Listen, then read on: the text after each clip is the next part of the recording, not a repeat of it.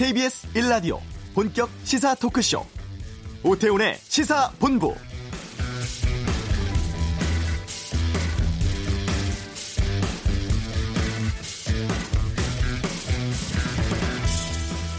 남북 간 장성급 군사회담이 어제 판문점 북측 통일각에서 열렸습니다. 이번 회담에서 합의된 것은 크게 두 가지입니다. 군 통신선을 완전히 복구하고 서해상에서의 충돌 방지를 담은 지난 2004년 합의 내용을 철저히 이행하기로 한 것이죠. 하지만 평화 수역 조성 또 판문점 구역 내 비무장화에 대해선 합의에 이르지 못했습니다. 10년이 넘게 접촉이 없었던 만큼 조율에는 시간이 필요합니다. 중요한 것은 앞으로 자주 만나고 철저한 준비로 접점을 찾아나가는 것이겠죠. 그 트럼프 대통령을 통해서 깜짝 등장을 한 한미 연합훈련 중단 문제도 풀어가야 할 과제입니다. 평화 협상을 성공적으로 이끌어야 하고 또 한미 동맹의 패턴이나 안보의 안정성을 급격하게 바꾸지 않는 적정선이라는 것도 필요한 지점이기 때문입니다. 오태훈의 시사본부 잠시 후 국회 국방위원장을 지낸 자유한국당 김영우 의원 연결해서 한미연합훈련 중단에 대해서 의견 듣는 시간 갖겠습니다. 주간 정가 이슈는 지방선거의 후폭풍 또 정치권 동향 짚어보고요. 내외신 기자와 함께 북미 정상회담 지방선거 개표 방송에 대한 시선도 다루겠습니다. 다양한 시선과 깊이 있는 전문가의 분석을 통해서 여러분의 오후를 책임집니다. 오태훈의 시사본부 지금 시작합니다.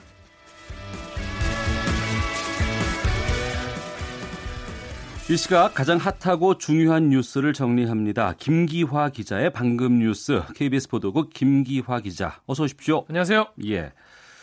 주한 미 대사가 공백 상태였는데 지명자가 정해졌죠? 네, 그렇습니다. 그동안 뭐 주한 미 대사 없다고 예. 이게 또 패싱이다. 뭐 그런 음. 얘기도 많이 있었고 또 중간에 또 빅터 차 교수가 온다고 했다가 예. 나가리 되고 그런 굉장히 우여곡절이 많았는데요. 그래가지고 마크 네퍼 나가리요 안 됩니다. 그렇죠, 죄송합니다. 예. 마크 네퍼데리 대사가 예. 엄청 고생을 많이 했어요. 예. 그래서 근데 오늘 이제 미 상원 외교위원회에서 대사 인준 청문회가 이제 나, 생긴 겁니다. 네. 그래서 이제 이 자리에서 태평양 사령관 출신 주한미 대사 지명자 해리 해리스에게 음. 이제 의원들이 이제 이런저런 이제 청문 청문회를 열면서 질문을 했는데요.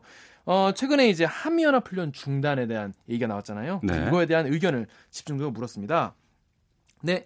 이 해리스 주한미 대사 지명자는 한반도의 지금 전체적 상황이 바뀌었다. 그래서 연합훈련 중단도 할 수 있다라고 인정을 했습니다. 어. 왜 그러냐라고 하니까 김정은이 어, 협상이 진지한지 알아보기 위해서 우리가 한번 중단을 해보는 것도 어, 괜찮은 어떤 방법일 수 있다 이렇게 얘기를 한 겁니다.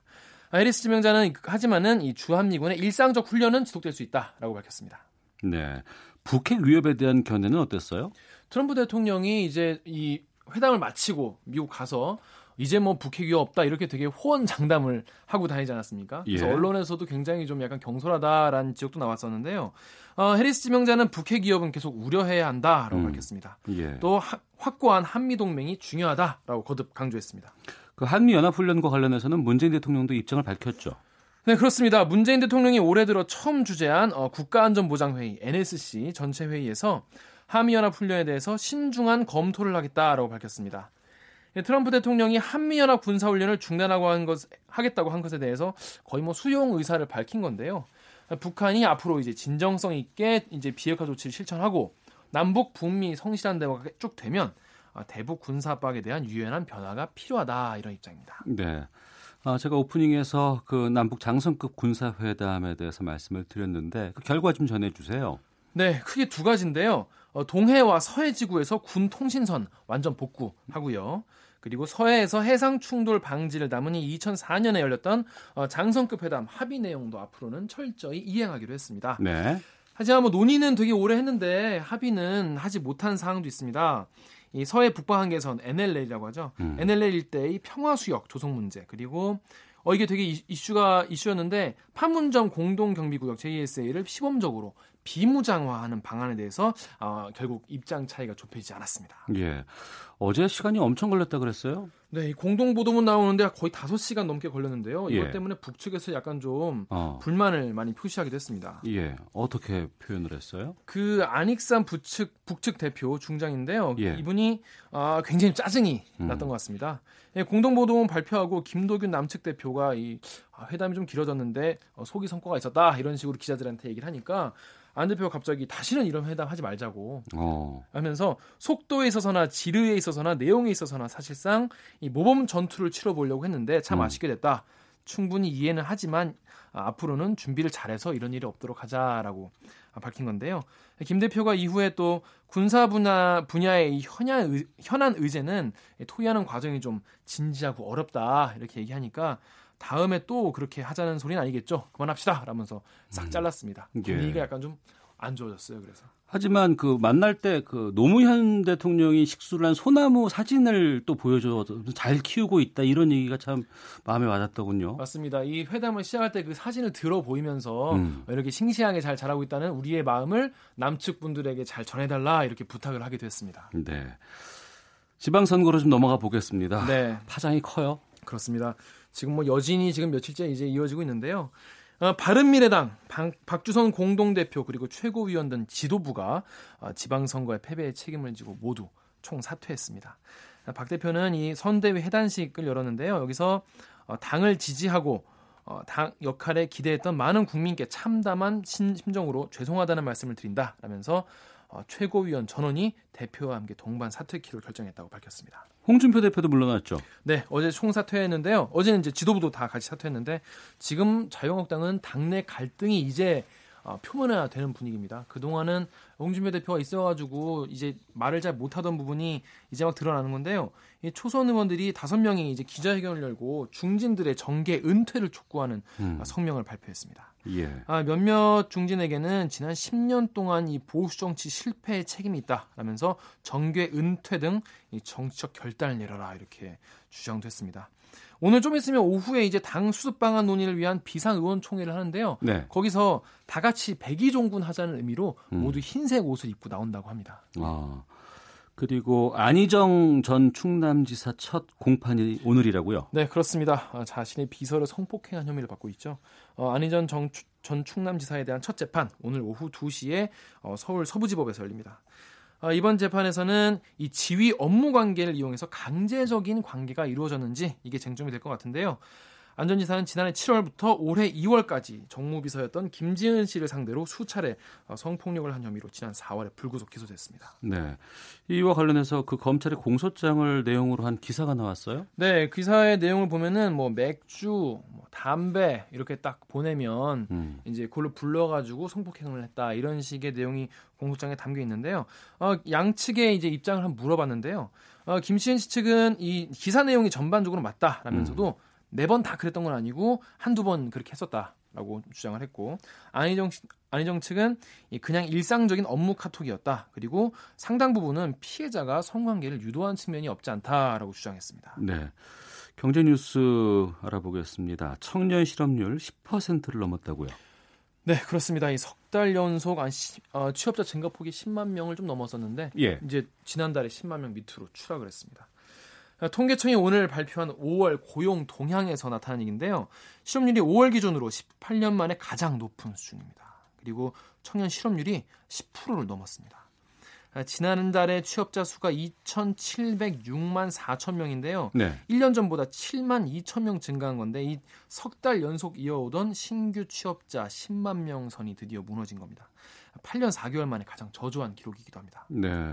왜 이렇게 실업률이 높아진 겁니까?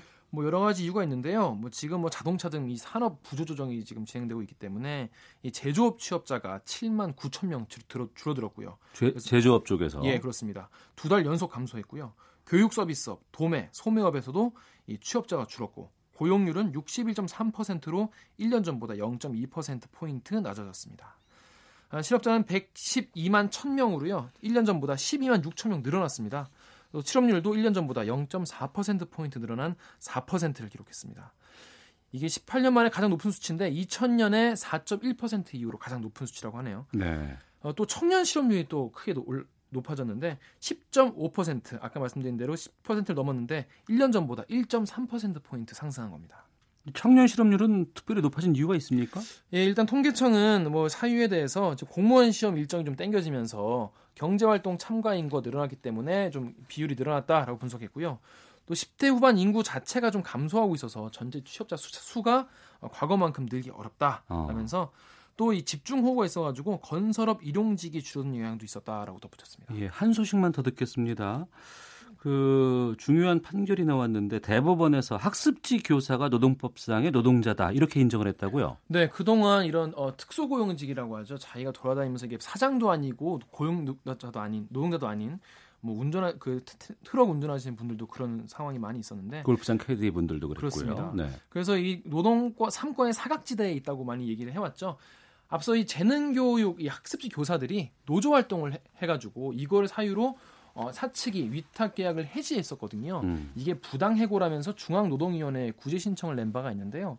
당시에 중앙노동위원회는 학습지 교사는 근로기준법 그리고 노동조합법상 근로자가 아니다라면서 구제 신청을 받지 않았습니다. 그래서 행정법원에 소송을 냈던 겁니다. 그러니까 1심에서는 이제 노동자들의 편을 손을 들어줬는데 2심에서 이걸 어, 파기했거든요. 네. 파기 아니라고 했거든요. 근로자에 해당하지 않는다고 했었는데 이번에 어, 대법에서 어, 학습지교사를 노조법상 근로자로 인정한 판결이 나온 겁니다. 알겠습니다. 자, 방금 뉴스 김기화 기자와 함께했습니다. 고맙습니다. 고맙습니다. 예, 어, 잠시 이 시각 교통 상황 듣고 오겠습니다. 점심시간 되면서 도로 정체가 풀리고 있는데요. 돌발 상황을 잘 살피셔야겠습니다. 올림픽대로 잠실 쪽 방화 부근에서는 전 시간에 있었던 사고 여파를 받고 있고요. 이후로 한남에서 청담 사이로 서행합니다. 반대쪽으로 동호대교에서 여의도 지나는 데에는 30분 넘게 걸리고 있고요.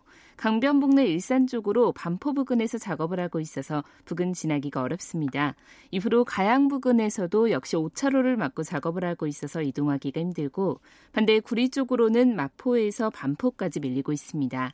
고속도로 교통량이 많은 편인데다 사고 때문에 밀리는 구간이 있습니다. 경부고속도로 서울 쪽인데요. 남이 분기점 부근에서 사고가 있었습니다. 이 처리 작업은 끝났지만 청주부터 여전히 20분 넘게 걸리고 있고요. 더 가서 수원 일대와 양재에서 반포까지 정체입니다. 부산 쪽으로 한남에서 서초, 또 신갈에서 수원까지 밀리고 있고 서울 외곽순환고속도로 구리에서 태계원 사이 교통량이 많습니다. KBS 교통정보센터에서 박소영이었습니다.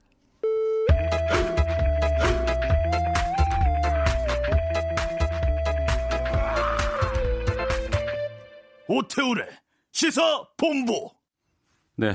문재인 대통령이 어제 한미 연합훈련 중단 문제 등으로 국가안전보장회의 NSC를 열었습니다. 미국과 긴밀히 협의하라 이런 지시를 내렸고 또 사실상 을지 훈련의 중단이 기정사실화되는 분위기다. 이런 기사도 나오고 있습니다. 국회 국방위원장을 지낸 자유한국당 김영우 의원 연결해서 한미연합훈련 중단 또 한미 동맹 등에 대해서 의견 들어보겠습니다. 안녕하십니까? 예, 안녕하세요. 김영우 의원입니다. 네. 아, 먼저 그 트럼프 대통령이 지난 그 북미 정상회담 때 기자회견을 통해서 한미 연합 훈련을 중단한다 이렇게 선언을 했습니다. 어떻게 들으셨는지 좀 말씀해 주세요. 지금 우리가 큰 그림을 좀 잘 봐야 될 것 같아요. 네. 아, 제가 볼 때는 북한이 사실상 핵 보유국이 보유국이 저는 됐다고 봅니다. 그것 때문에 지금 중국하고요, 미국하고 북한을 자기 편으로 이제 만들기 위해서 굉장한 그 막후 노력을 하고 있는 그 와중에 있다 이렇게 보고요. 네. 이 한미 연합 훈련 중단도 어 미국이 이제 북한을 그좀 자기 편으로 만들기 위해서 음.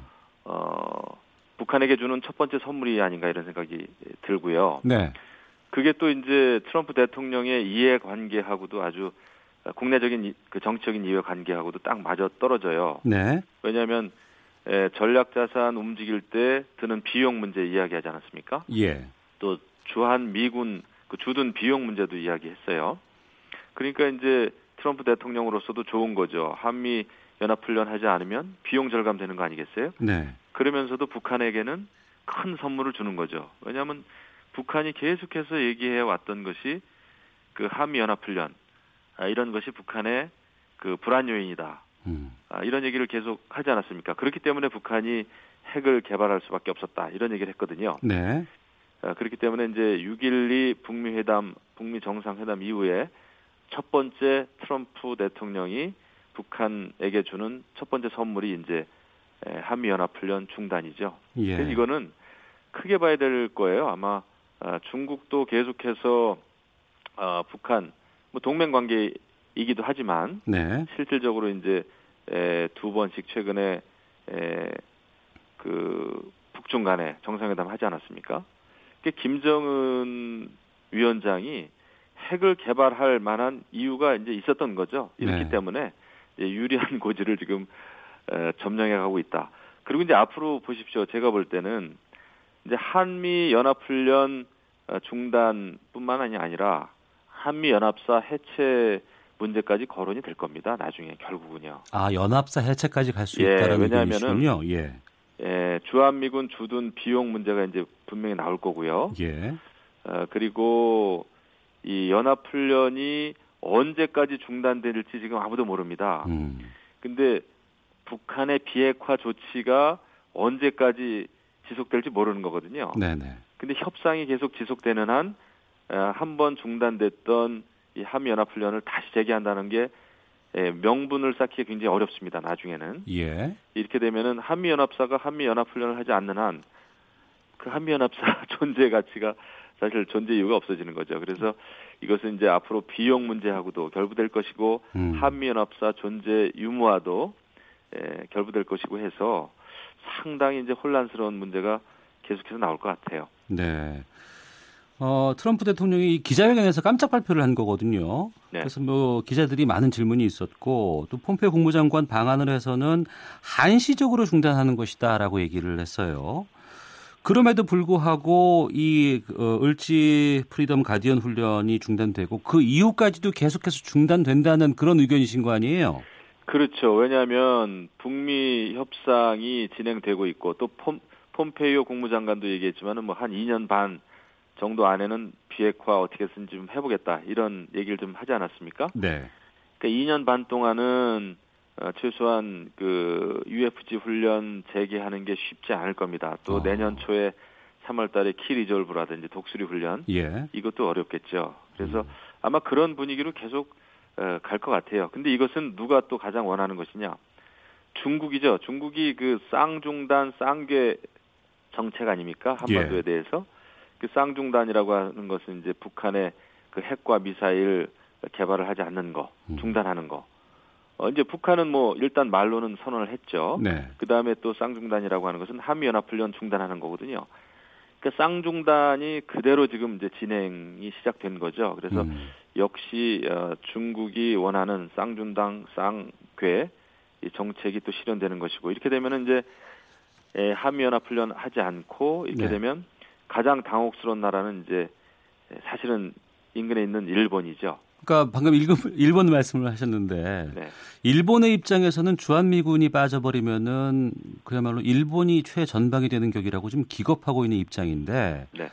이번 결정에 대해서 주변국들의 좀 득실은 어떻게 보시는지를 좀 알려주세요. 뭐 중국과 러시아는 아주 환영하는 입장이고 호재를 만난 거죠. 네. 예, 왜냐하면은 그 한미 연합 훈련 또 주한미군 이런 것은 동북아시아에 있어서의 어떤 그, 그 중국이나 북한에 대해서 전쟁 억지력 아니었습니까, 사실. 예. 근데 이 억지력이 약화되고 또 미국의 그 핵우산에 구멍이 생기고 이렇게 되면은 중국으로서는 훨씬 예, 가벼워진다. 음. 부담이 덜어진다. 근데 일본으로서는 완전 안보 패닉이죠. 네. 예, 중국의 또 어, 이런 어떤 그 동북아시아 팽창적 정책에 대해서 이것을 가장 앞에서 막아내야 될 것이 이제 일본이 되는 거거든요. 네. 어, 그래서 뭐 어제 그 일본의 그 정치인들 또 이전의 그 관료들이 굉장한 그 우려를 어, 얘기했더라고요. 음. 예, 그래서 예, 중국으로서는 뭐 굉장히 지금 이제 패닉이다. 아, 뭐 어제 그 그런 얘기를. 일본으로 말씀하시죠. 예. 예. 그 요시대 그 관방 장관도 그런 얘기 했더라고요. 한미 동맹에 근거한 억지력이 음. 이 동북아시아 안전 보장에 가장 필수적인 것인데 예, 걱정된다. 네. 아, 이런 얘기를 했단 말이죠. 예. 일본으로서는 굉장히 이제 어려운 상황에 빠지게 된다 이렇게 봅니다. 참 얼마 전까지만 해도 한미일 3국이 공조를 통해서 북한에 대응하는 입장이었는데 이제는 북미 간의 정상 쪽에서 이게 입장이 나와버리니까 네. 뭐 우리 입장도 그렇고 일본 입장도 그렇고 좀 당황스러운 부분이 있었던 건 사실인 것 같아요. 네. 그 어제 한미일 외교장관 공동회의가 있었습니다. 네. 여기에서는 한미 연합훈련 문제가 한미 외교장관 사이에서는 깊이 있게 논의가 안 됐다. 네. 한미 군 당국이 협의 조율을 할 부분이다. 이렇게 밝혔는데 이 과정에서 우리 정부의 대응은 어떻다고 보시는지요? 뭐 NSC 회의도 열렸죠. 예. 또 문재인 대통령이 직접 이제 주재를 했고 그 한미 연합훈련 중단에 대해서 그 신중하게 검토해봐라 이렇게 지시를 내렸단 말이죠. 예. 그러니까 앞으로는 이제 미국 트럼프 대통령도 그렇고 또 우리 저 문재인 대통령도 어, 지시를 내렸기 때문에 한미 간에 이제 실무적으로 어, 이 한미 연합 훈련 중단에 대해서 실무적인 이제 계획이 아마 만들어질 겁니다. 네. 네 그렇게 봐야 되고 그 결국 그 한미 연합 훈련은 당분간 중단되겠죠. 언제까지가 될지는 아무도 모르겠지만 네. 아마 그런 순서로 어, 진행이 될 것은 뭐 분명해 보입니다. 사실 이거 문정인 그 외교안보 특보가 여러 차례 이야기 해왔던 거예요. 네. 그대로 가고 있습니다. 그 예. 한미연합훈련 축소 문제라든지 또 주한미군 이제 주둔 문제도 어, 이야기를 꺼냈었는데 뭐 그때 뭐 임종석 실장이 뭐 경고를 했다 문제 문정인 특보에 대해서 한동안 뉴스로 회자가 많이 됐었죠. 예, 그랬지만은 실질적으로는 그런 그 코스로 아마 가게 될 겁니다. 그리고 음. 또 이제 에, 우리 국민들 입장에서도 당분간 북한이 그 도발을 하지 않고 이 네. 평화 무대에 있기 때문에 또 그것을 반대하는 목소리도 사실은 어, 내고 있지 않죠. 네. 근데 이제 실질적으로 우리가 우려가 되는 것은 야 이게 북미 간에 정상 간에 어떤 얘기가 오고 갔는지는 모르겠으나 북한의 그 비핵화라고 하는 것이 실질적으로 지켜질 수 있는지 또 음. 지키려고 하는 그런 조치들이 일어나고 있는지 이제 이게 이제 궁금한 것인데요. 예. 그것은 아마 우리도 계속해서 주시를 잘 해야 될 겁니다. 예. 네. 그 앞서서도 이제 문정인 그 특보 얘기 나왔을 때도 많이 경고가 됐었던 것이 연합훈련 하지 않는다, 뭐 한미 주둔 문제에 대해서 거론하게 되면 뭐 안보 위기다 이런 의견들이 한쪽에서 많이 나왔었거든요. 네. 그런데 이것이 이제 좀 현실화되고 있는 입장에서 어, 김영호 의원께서는 어떤 입장이십니까? 저는 한미 연합훈련을 중단한다. 예. 라고 하는 거에 조금 더 그 조건을 좀 달아줬으면 하는 거죠. 아 추가적인 조건들이 예, 필요하다. 그냥 비핵화 협상이 진행되는 한 한미연합훈련 중단한다. 이- 이건 좀 막연합니다. 네.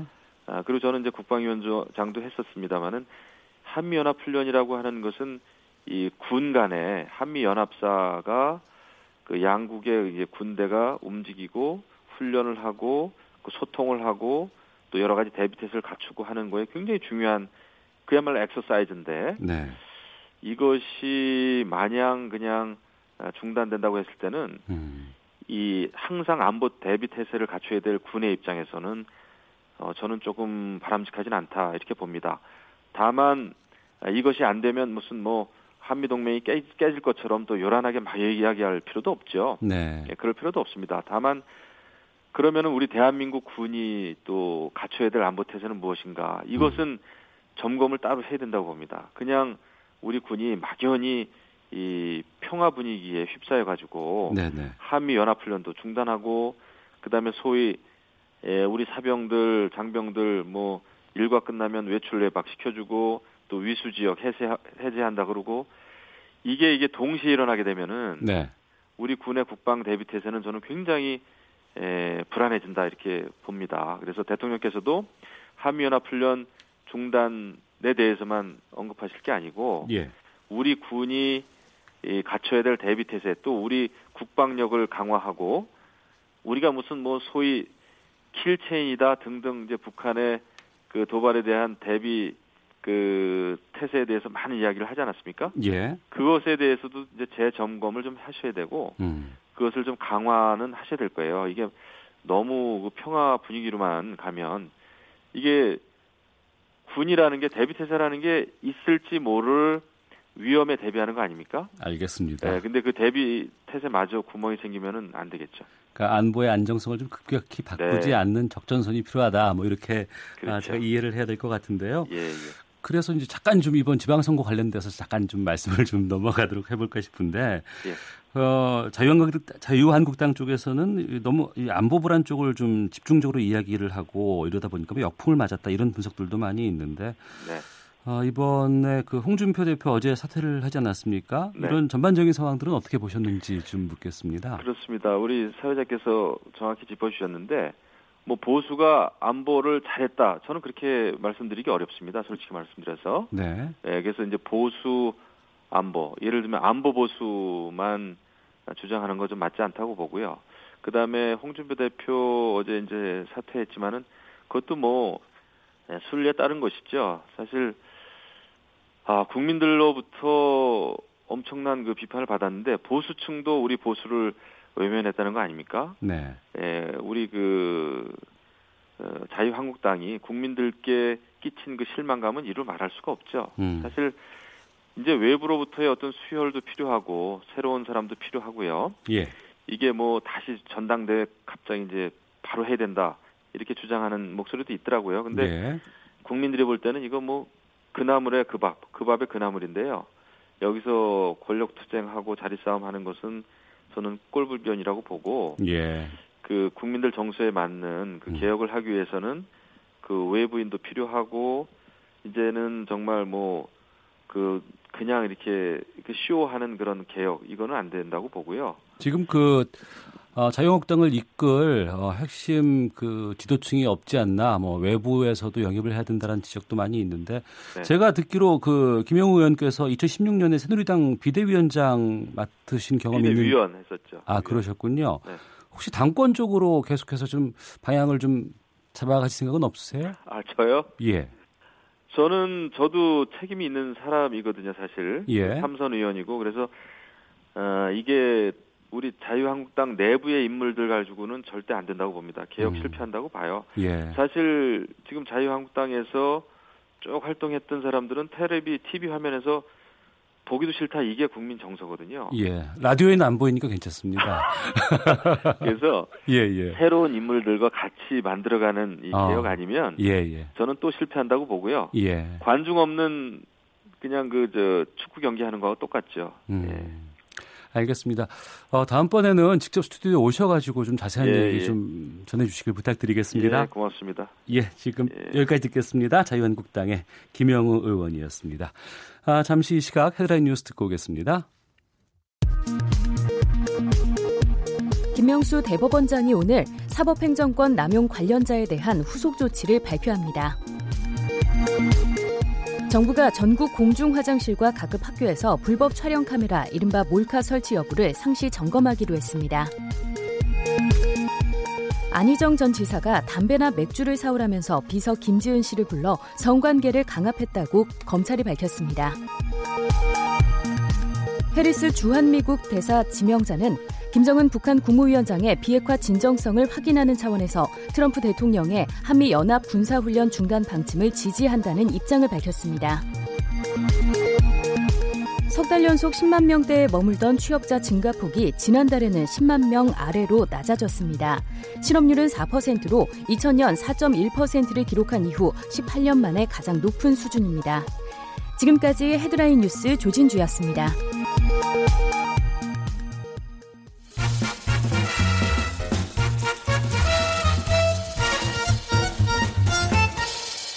오태훈의 시사 본부. 한 주간의 정치 소식 정리해보는 이승원의 정가 이슈 코너입니다. 지방선거 후 닥친 정계 개편 후 폭풍에 대해서 다뤄보겠습니다. 이승원 시사평론가 나오셨습니다. 어서 오십시오. 네, 안녕하세요. 예. 이번 선거 전반적으로 어떻게 보셨어요? 전 개인적으로는요. 예. 이제 대선이 끝난 것 같습니다.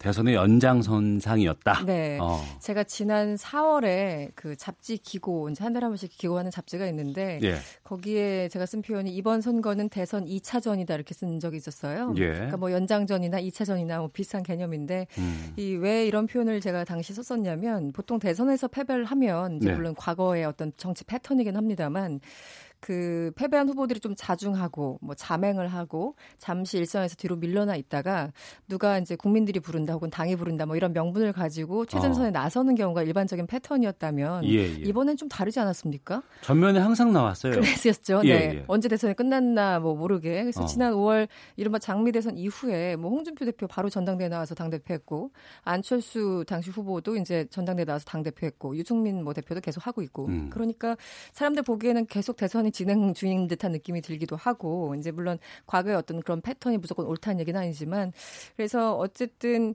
이 여러 가지 과정 속에서 국민들 눈에는 아, 저 사람들은 대선 패배를 인정하지 않은 것인가 또 이렇게 보시는 분들도 뭐 있었고요.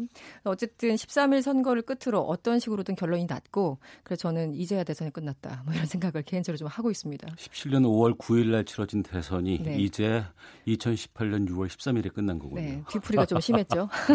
네. 자, 그러면 자유한국당 홍준표 대표 사퇴를 했는데 여기는 어떻게 될까요, 이제?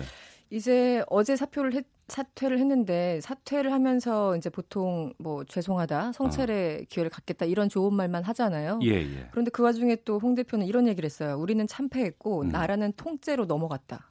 그건 원래 계속 그 네. 슬로건이었잖아요. 그렇죠. 선거 때. 통째로 넘기시겠습니까? 이런 예, 거였는데 예. 실제 넘어갔다. 그런데 이게 사퇴하면서 어울리는 언어는 아니라고 전 보거든요. 그런데 예. 이제 끝까지 하고 싶었던 말씀이 있으셨던 것 같아요. 홍준표 대표스럽긴 했습니다. 그렇습니다. 그래서 예.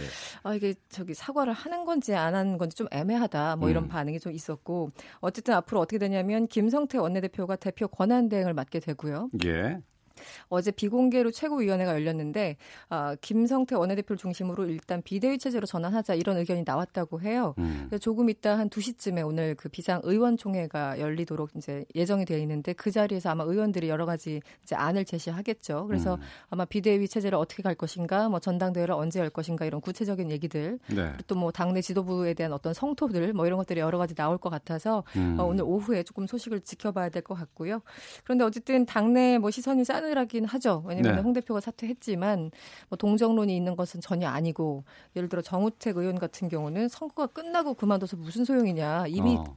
이미 한참 전에 그만뒀었어야지. 네네. 뭐 이렇게 반응을 좀 내놓고 있어서 사실 이 상처가 워낙 크기 때문에 좀 시간이 걸릴 것 같습니다.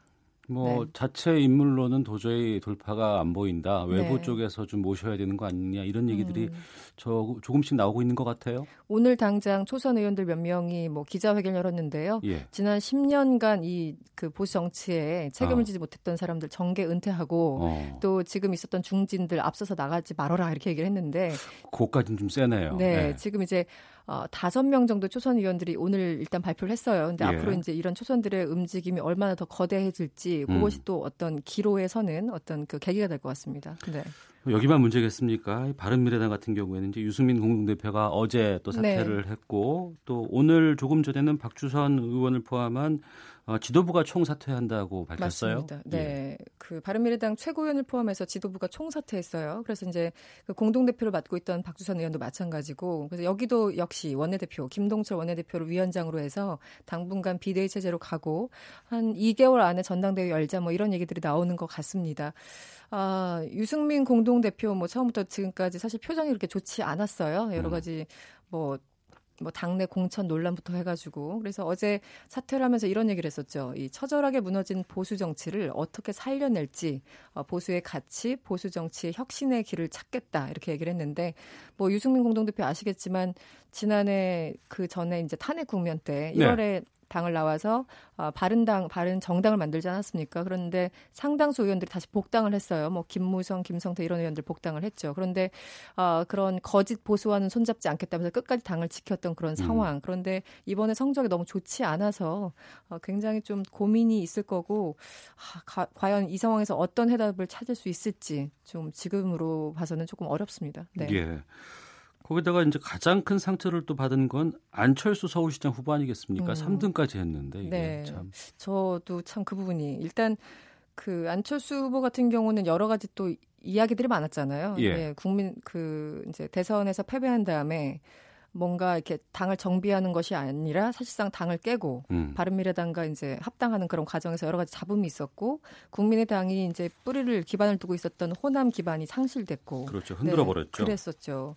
아, 그런데 이제 합당 명분은 어쨌든 있었어요. 왜냐하면 내가 중도 유권자 우리나라 중도 유권자가 굉장히 많은데 내가 이 표를 다 갖겠다. 그리고 음. 소위 자유한국당의 홍준표 대표와 같은 사람들 말고 정말 제대로 된 보수 합리적 보수 이런 사람들과 손을 잡고 어, 그 표를 내가 가져오겠다. 외연 기반을 확대하는 데 있어서 나만큼 좋은 인물이 없다 이런 행보였는데 어, 그러면서도 이번에 선거 기간 중에도 분명히 여론조사상은 아닌데 바닥 민심은 다르다면서 여론조사가 또 잘못됐다 이런 얘기까지 했어요. 예. 어, 그런데 뭐 유의미한 2위는커녕 뭐 극보수라고 규정되는 그 김문수 후보보다도 못한 성적 아니었겠습니까? 그래서 지난 대선 때 서울에서 안철수 당시 후보가 얻은 득표율이 19% 정도였는데 네. 아 그때 22% 정도였는데 이번에는 19%. 그러니까 오히려 성적이 더 떨어졌어요. 그래서 안 후보 같은 경우는 지금 어떤 그러니까 정계 은퇴 설까지 나오고 있는데 여기에 대해서는 아직 그 뭐 확실하게 얘기하고 있지는 않은 상황입니다. 예. 네. 바른 미래당 쪽에 그러니까 전에 국민의당 특히 이제 호남계에 있던 분들도 계셔 계시고 계신데 네. 이번에 이제 민주평화당 쪽에서는 계속 또 그쪽을 또 영입하겠다 뭐 이런 또 입장도 보이고 있는 것 같아요. 그렇습니다. 그 그러니까 이게 되게 복잡한 상황인데 어, 일단 자유한국당과 바른미래당은 어떻게 갈 것인가? 만약에 둘이 또 손을 잡는다면 국민의당에서 오신 이 호남 의원들은 또 어떻게 갈 것인가? 음. 거, 그리고 예를 들어 보수 야당이 뭐 재편된다면 그게 민주당 입장에선 또 이게 130석밖에 안 되기 때문에 또 여러 가지 변수를 생각을 해봐야 됩니다. 예. 그래서 지금 그 뭐 박지원 의원 같은 경우는 당장 그 일일이 이름까지 거명하면서 우리 당으로 돌아오라 뭐 이런 음. 얘기를 하고 있고 예. 그래서 뭐 박지원 의원 같은 경우는 뭐 안철수 의원에게 세 번 이상 속으면 안 된다라 면 나면서 지금 여러 가지 정계 개편에 준하는 그런 그 어떤 발언들이 나오고 있어서 조금 더 지켜봐야 될 것 같습니다. 예. 네. 정의당은 어떻게 평가가 지금 나오고 있어요? 나름 선전했다는 자평하는 분위기 같던데. 네, 뭐 민주평화당이나 이런 쪽은 좀 성적이 안 좋은데 예. 정의당 같은 경우는 자평을 하고 있죠. 왜냐하면 이번에 비례로 음. 얻은 그 퍼센테이지 보면은 무려 9%. 그러니까 4년 전에 비해서 몇 한 두 배 정도 오른 거예요. 그렇기 네. 때문에 그 전체 비례 득표율만 본다면 민주당, 자유한국당, 그 다음에 정의당이기 때문에 음. 본인들은 충분히 자랑할 만한 그런 성적이고 앞으로 좀 더 그 제대로 된 제일 야당이 되겠다 이렇게 지금 다지고 있습니다. 꿈을. 네. 예. 전반적으로 좀 정리를 해보겠습니다. 민주당은 음. 압승을 했고 네. 그 보수 세력들은 뭐 괴멸했다는 얘기까지 나오고 있는 상황이에요. 그렇죠. 정계 개편은 불가피해 보입니다. 이 판이 언제쯤 좀 표면화되고 어떻게 음. 정리가 될까가 참 궁금해요. 일단 김성태 의원 같은 경우는 그러니까 원내대표 같은 경우는 국민적 바람이 자연스럽게 야권 재편을 촉구하고 바란다면 한국당은 뭐 폐쇄성을 유지할 필요가 없다. 음. 한마디로 오픈돼 있다라는 입장인데 예. 지금 유승민 대표 같은 경우는 좀 달라요. 이 폐허 위에서 적당히 가건물을 지어서는 안 된다 이런 얘기를 하고 있거든요. 그리고 손학규 그 이번에 바른미래당 선거대책위원장 맡았던 손학규 전 의원은 바른미래당을 중심으로 근본적으로 재편돼야 된다. 이게 서로 결이 다른 얘기를 하고 있어요. 예. 사실상 뭐 시기는 사실 말하기는 어렵지만 어쨌든 보수 야당의 어떤 재편은 불가피해 보인다. 네, 그런 말씀 드릴 수 있을 것 같습니다. 쉽지는 않은 행보가 것이죠. 계속 이어질 것 같습니다. 네. 알겠습니다. 한 주간 주요 이슈 아, 날카로운 비평을 통해서 들어봤습니다. 이승원 평론가와 함께했습니다. 고맙습니다. 고맙습니다. 뉴스 들으시고요. 잠시 후 2부에서 다시 찾아뵙겠습니다.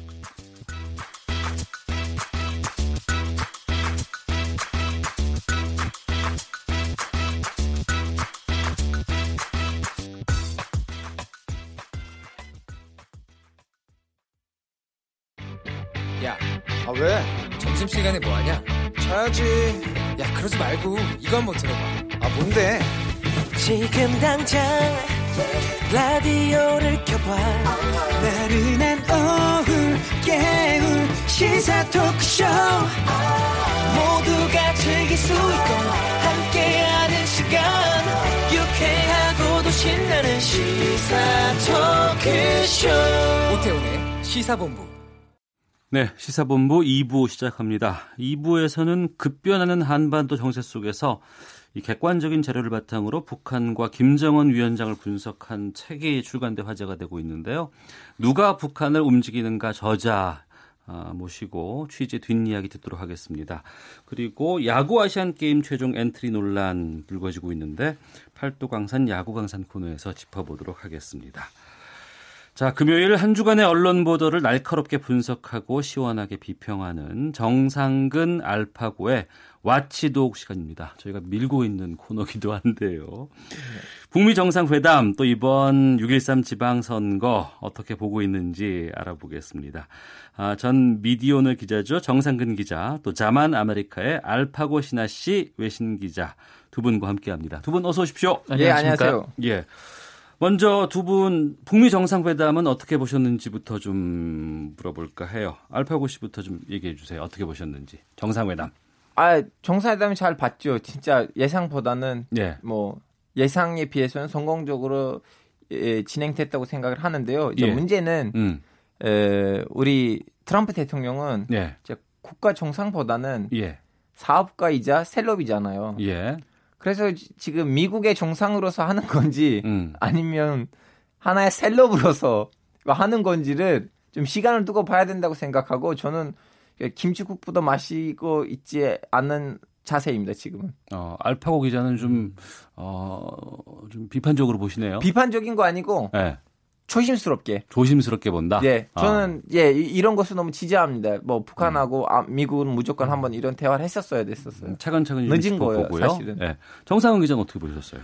뭐 저는 좀 아이러니하게 보이더라고요. 이게 불과 한 1년도 안 되기 전에 네. 서로 막 늑다리 미치광이라더니 음. 뭐 꼬마 로켓맨이라더니 이렇게 서로 말싸움을 하던 사람들인데 이렇게 만나가지고 서로 웃으면서 악수를 하고 사진도 잘 찍어달라 네, 그러고 서로 이제 예. 배려도 하고 뭐 차구경도 시켜주고 음. 네. 뭐 이런 모습들을 보니까 어, 뭐 어쨌든 이 한반도에서 계속 살아왔던 사람으로서 좀 그래도 좀 평화가 좀 성큼 다가왔다는 네. 느낌 뭐 그런 네. 것도 들고 아 이제 더 이상 TV에서 이제 생존배남 싸는 법을 안 배워도 되겠구나라는 음. 생각도 좀 들기도 했었습니다. 그 북미 정상회담을 바라보는 언론의 시선 중에서 좀 특징적인 점 있으면 정상근 기자께서 좀 정리해 주시겠어요? 네, 그 제가 봤을 때는 일단 첫 번째는 이 단어에 좀 너무 집착을 하는 것 같다라는 느낌이 있더라고요. 네. 그러니까 사실 이번 정상회담으로 북미 관계 모든 게 끝나는 게 아니라 이제 이제부터 시작을 하는 건데. 시작해요.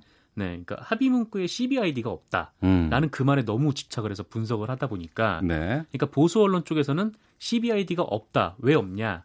라고 이렇게 기사가 계속 나오는 거고 음. 진보 반면에 진보 언론 쪽에서는 CBID가 사실상 내포가 돼 있다. 네. 이렇게만 이제 분석이 되더라고요. 음. 뭐 그러다 보니까 북미 정상회담에 대한 언론의 분석도 계속 맴돌고 있는 것 같고 이 두 번째는 그러다 보니까 너무 가까운 부분에 천착을 하는 겁니다. 그러니까 뭐 CBID 뭐 검증을 언제 하고 음. 또 뭐 불가역적으로는 어떻게 할 것인지 뭐그 예. 부분에 하는데 지금 그것보다는 이 북미 관계가 어떻게 다시 재구성이 되고 바뀔 것인지 그러면은 이 동북아 정세에서 뭐 한반도를 둘러싼 뭐 중, 미국과 뭐 중국 이 역학 관계가 어떻게 변할 것인지 음. 좀 이렇게 멀리 보고 크게 보는 분석이 좀 아쉽다라는 생각은 들더라고요. 예. 사실은 무시 정권 때도 그 미국이 북한 이란 관계를 개선하려고 완화하려고 시도를 했었는데 이거 별로 이렇게 언론에 다루지 않았거든요. 예, 예. 근데 저는 이제 예전에 정치외교학과로 공부하로서 그 특히 러시아 전 총리 비리마코의 그 해거록으로 보시면 거기 나와 있어요. 그 진짜 무시 정권 때도 북한이란 하려고 했는데 여러 가지 문제가 생겨서 안 됐어요. 근데 이번에 음. 잘된 거 뭐냐면 네. 김정일 위원장 김정은 정, 위원장 김정일 위원장 아, 그 전에 정권 하에서는 국방위원장 때 음, 그렇죠. 네.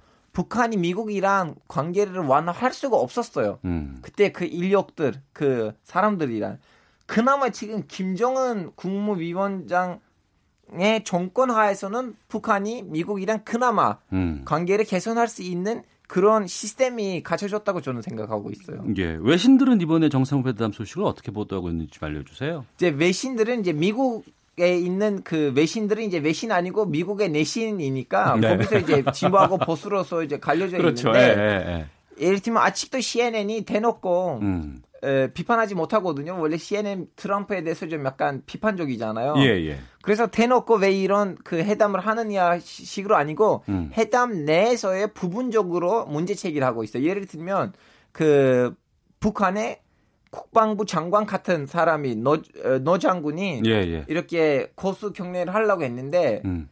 노광철 예, 예, 예, 예.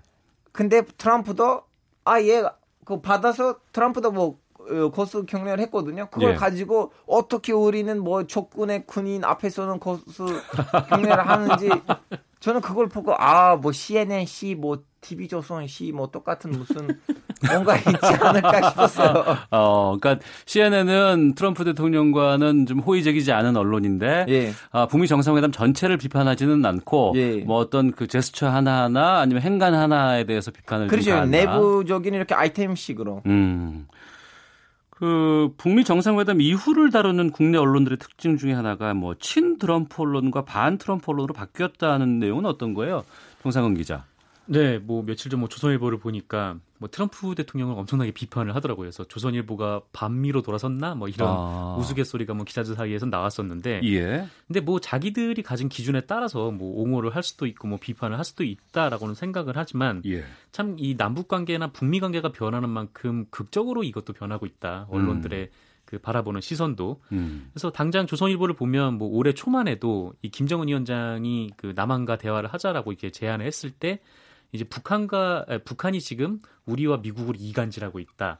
뭐 나르니 뭐 거기에 넘어가지 말고 한미 동맹을 함께 굳건히 미국과 공조로 해서 나가야 된다라고 주장을 해왔었는데 네. 어, 지금 트럼프 대통령이 북미 정상회담을 한 이후에 뭐 문재인 대통령에게 두 차례나 전화를 하면서 그 공조를 계속 굳건하게 유지를 해가고 있지 않습니까? 이제 그랬더니 이제 미국이 미국의 이익만 챙긴다. 음. 뭐 지금 한미 동맹이 뭐 트럼프 때문에 흔들릴 것 같다라면서 이제 비판을 하는 거죠. 네. 뭐 반면에 이제 한겨레 신문 같은 경우에는 뭐 지난해 뭐 시점으로 보면 이 트럼프 대통령이 뭐 화염과 분노 뭐 이런 얘기를 했을 때 어떻게 그런 얘기를 할 수가 있냐. 뭐 어. 지금 긴장이 최고조로 오르게 한 거는 트럼프 대통령의 잘못이다.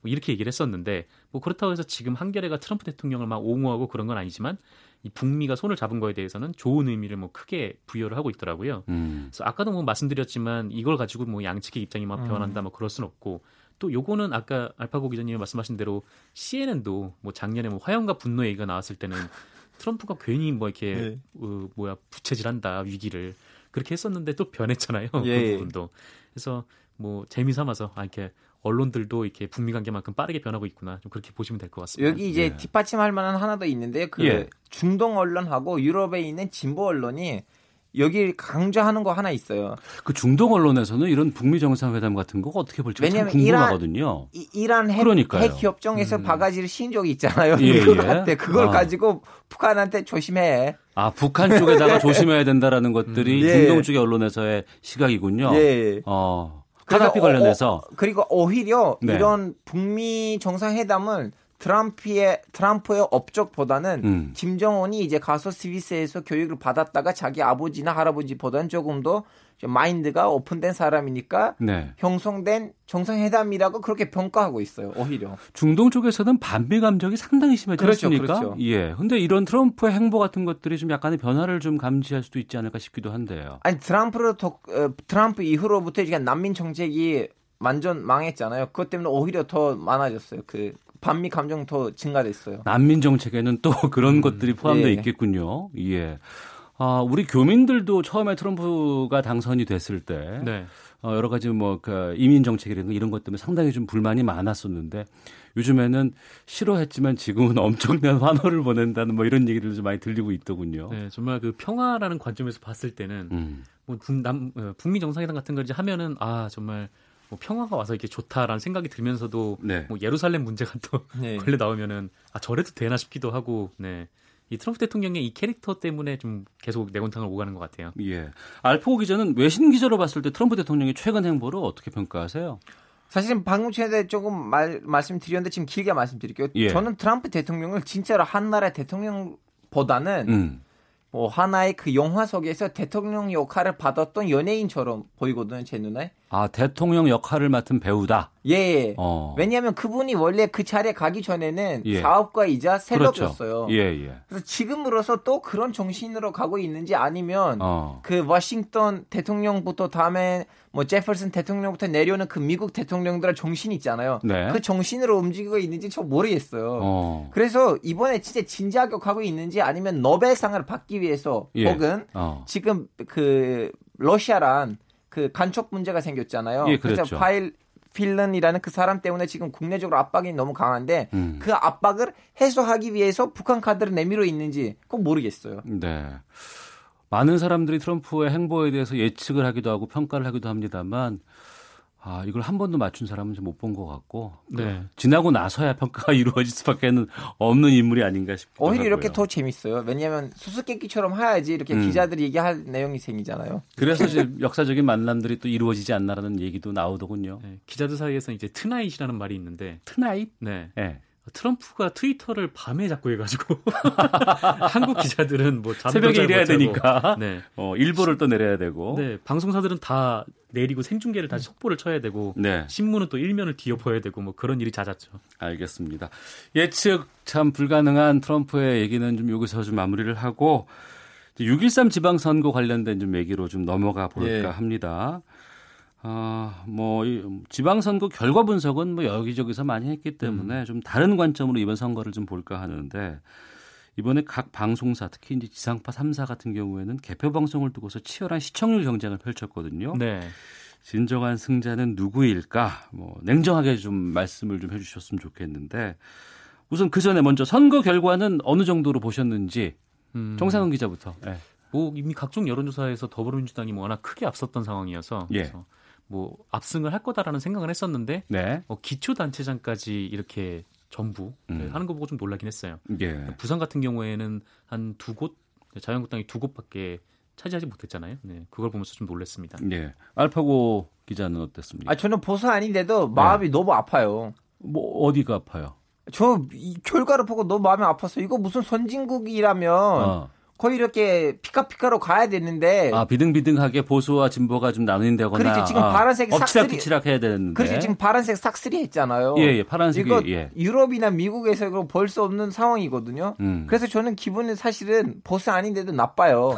이거 빨리 다시 빨간색이 뭘 해서 뭐 뭐 정당 내에서는 뭐 개혁을 하든가 뭐 하든 구미 시장을 뺏겼다는 건 뭐예요? 예. 어. 구미 시장까지 뺏겼다면 다들 음. 좀 약간 방송을 해야 된다고 생각해요. 알파고 기자는 구미 시장이 바뀌었다는 게 어떤 의미인지를 알고 계시는군요. 그렇죠. 어. 구미는 보스야 메카인데 예. 메카를 뺏겼다면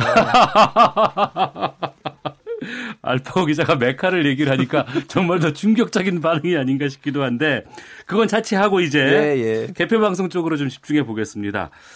개표 방송 보셨죠? 예. 어, 터키에서도 개, 개표 방송을 이렇게 뭐 그래픽 좀 화려하게 하고 그러나요? 그렇죠. 근데 한국에 없는 거 터키 하나 있어요. 어떤? 터키에서 개표 방송을 그 평가하는 기준은 두 가지예요. 하나는 네. 그래픽이 음. 이제 어린 아이 아니면 노인 할, 할아버지가 알아볼 수 있는 정도로 쉽고 재미있는지. 네. 그 하나이고 두 음. 번째는 어. 예. 평론가들을 모시고 어. 평론가들 앞에서 동시에 진행되거든요. 중간중간에 평론가들이 이렇게 끼어 들어가고 말을 하고 그러는데 예. 한국에서 그런 그런 분위기 없어요. 어. 그냥 너무나 뭐라고 그 동신사 정신으로 그냥 팩트 예. 뭐 지금 여기 열렸다 이 정도 됐다 등등 그러는데 예. 그리고 한국 한국은 좀 터키랑 다르게 어. 당선자들을 찾아가서 멘트를 따요. 네네. 터키에서 멘트를 따는 거 없어요. 어. 그냥 막판에는 각 정당의 그 땅 대표가 입장 발표를 하고 그걸 생중방으로 하는 거지 음. 당선자들 찾아가지는 않아요. 아 터키 쪽에서는 당선자들 인터뷰 연결은 안 한다. 네, 별로 안 하고요. 다, 어. 대신에 평론가들을 동시에 이렇게 자꾸 얘기를 해요. 분석을 음. 해요. 우리보다는 좀 차분한 개념이겠네요. 예, 예좀 달라요. 예. 정상훈 기자, 그 네. 방송 3사 뭐 요즘엔 뭐 JTBC도 이제 개표 방송들 많이 하고 또 종편에서도 좀 많이 하고는 있습니다만 어떻게 보셨어요? 너무 경쟁이 좀 치열하다는 얘기도 많이 있는 것 같기도 하고. 아, 경쟁이 치열하죠. 일단 뭐 이전부터 SBS가 좀 이른바 이제 뭐 약반 방송이라고 할까요? 하여튼 음. 뭐그 예능적 요소를 강하게 넣어서 예. 그래픽을 굉장히 화려하게 하기 시작하면서 그게 굉장히 스포트라이트를 받고 이슈가 됐잖아요. 그래서 예. 갑자기 어느 순간부터 그런 기술 전쟁이 또 되어버린 것 같다라는 생각이 음. 들고 예. 그래서 이번에 또 MBC도 뭐 그런 비슷한 컨셉의 그런 뭐 CG를 입혔고 또 KBS도 이제 뭐 AR을 이용해서 뭐 여러 가지 방송을 했었었는데 뭐 이런 것들이 뭐 흥미를 유발할 수 있는 거는 분명히 맞는 것 같아요. 근데 뭐 음. 아까 말씀하셨듯이 좀 이렇게 차분하게 이 선거에 대해서 좀 분석을 하는 좀 그런 부분은 뭐 역으로 상대적으로 좀 낮아진 것 같기도 하고 네, 좀 여러 생각이 좀 들었습니다. 예. 이건 제 평가가 아니고요. 그 우리 작가께서 이제 써주신 건데 전체적으로는 국민의 방송 KBS의 승리고 2030 세대는 SBS 개표 방송이 아, 좀 많이 좀 주목을 끌었다. 이 컴퓨터 그래픽의 중독성이 느껴지면서 재미있다 이런 평가들을 좀 많이 외신으로서 KBS를 봤는데 저를 가지고 일반화 하셔도 돼요. 외신이 KBS를 예, 예, 봤다. 외신에서 보는. 예, 예. 예. 아 알파고 신혜 씨는 신하 씨 기자는 KBS를 보셨어요? 아, 저는 KBS에 출연하고 있는데 KBS 봐야죠. 거기에는 뭔가 좀 사적인 개입도 있는 거 아니에요? 아니, 아니, 물론 내용이 너무 궁금했었어요. 아, 그래요? 네, 아, 그건 앞에 얘기했기 때문에 그 음. 얘기를 다. 막. 그러면 그 알파고 기자가 봤을 때 이번에 가장 인상 깊었던 개표 방송 장면은 어떤 거였어요? 아, 이거는 얘기를 해야 되나 안 해야 되나 모르겠지만. 네. 다들, 에, 제, 야, 이름 말하지 않고 직접 말하고 넘어갈게요. 예. 다들 경기도 도지사 당선 인께서 음. 질문을 이렇게 잇따라 하려고 하다가 예, 예. 나왔던 예. 여러 가지 논란이 좀 예, 인상 깊었습니다. 기자들 역시 뭐 용감하네요. 어, 기자의 입장에서는 그 상황 보고 나서는 어떤 느낌이었어요? 아, 왜냐면 막판에 이제 질문 안 받기로 하셨잖아요. 예, 예. 저는 아 앞에 질문을 받았던 기자들은 자기 상사들한테 칭찬받고 뒤에는 하려고 아, 하다가 아, 뭐, 뭐 취소되는 아. 기자들 상사들한테 욕 먹겠구나. 예 예. 아 기자의 관점으로는 충분히 그럴 수 있습니다. 네 맞습니다. 어. 정상근 기자는 좀 이번 개표 방송에서 좀 특이한 것들 아니면 좀 어 요건 좀 색다르네 어떤 게 있었습니까?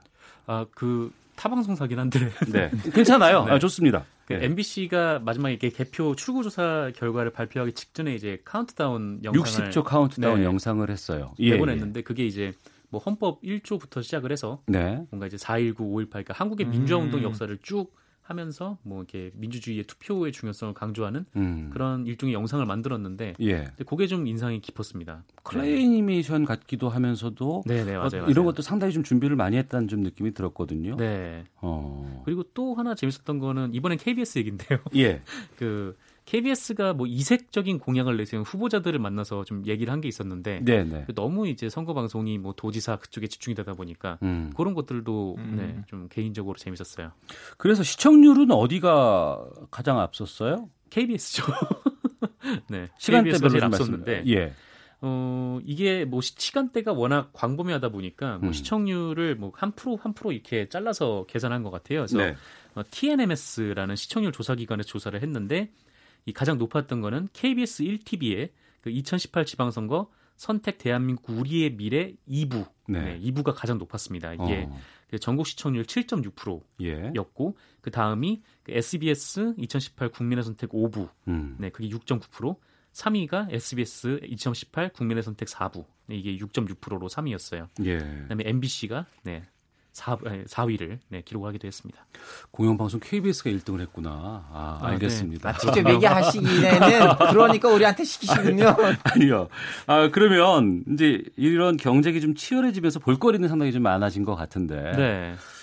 아쉬운 점들도 좀 있지 않을까 놓치고 있는 부분들이 좀 발생하지 않을까 싶기도 하거든요. 네, 뭐 사실 아까 좀 잠깐 말씀드리긴 했는데 음. 이 사실 선거의 재미가 그거긴 해요. 그러니까 뭐 경마식으로 뭐 누가 이기냐, 뭐 누가 앞서냐 뒤지냐 이번 선거에서 어느 당이 이길 것이냐 뭐 그거긴 한데 어 문제는 그러다 보니까 이게 너무 큰 선거에만 집중이 딱돼 음. 있는 거예요. 그러니까 음. 광역단체장 선거는 뭐 서울에서 제주까지 한번 돌고 그 다음에 조금 있다가 또 한 턴 돌고 막 그런 식으로 계속 그랬죠. 네, 네. 개표가 이어지는데 근데 사실 그 국민들 입장에서는 그 내 삶에 더 가까운 정치는 내 뭐, 지역의 기초 의원들이 네, 기초 의원 예. 혹은 또 광역 의원 이 음. 사람들인데 음. 이 사람들에 대한 정보를 방송에서는 쉽게 찾아보기가 좀 어려웠다는 거죠. 그래서 예. 저도 선거가 끝난 다음에 어, 우리 지역 시의원은 누구지, 뭐 음. 구의원은 누구지 이거를 홈페이지에 직접 찾아가서 입력을 해야 이제 알 수가 있었거든요. 네. 그래서 뭐 물론 이제 당연히 이게 가장 큰 이슈기도 하니까 광역, 단체장이 음. 뭐 그거를 집중하는 건 좋은데 약간 좀 그 부분은 좀 약간 아쉬웠습니다. 예.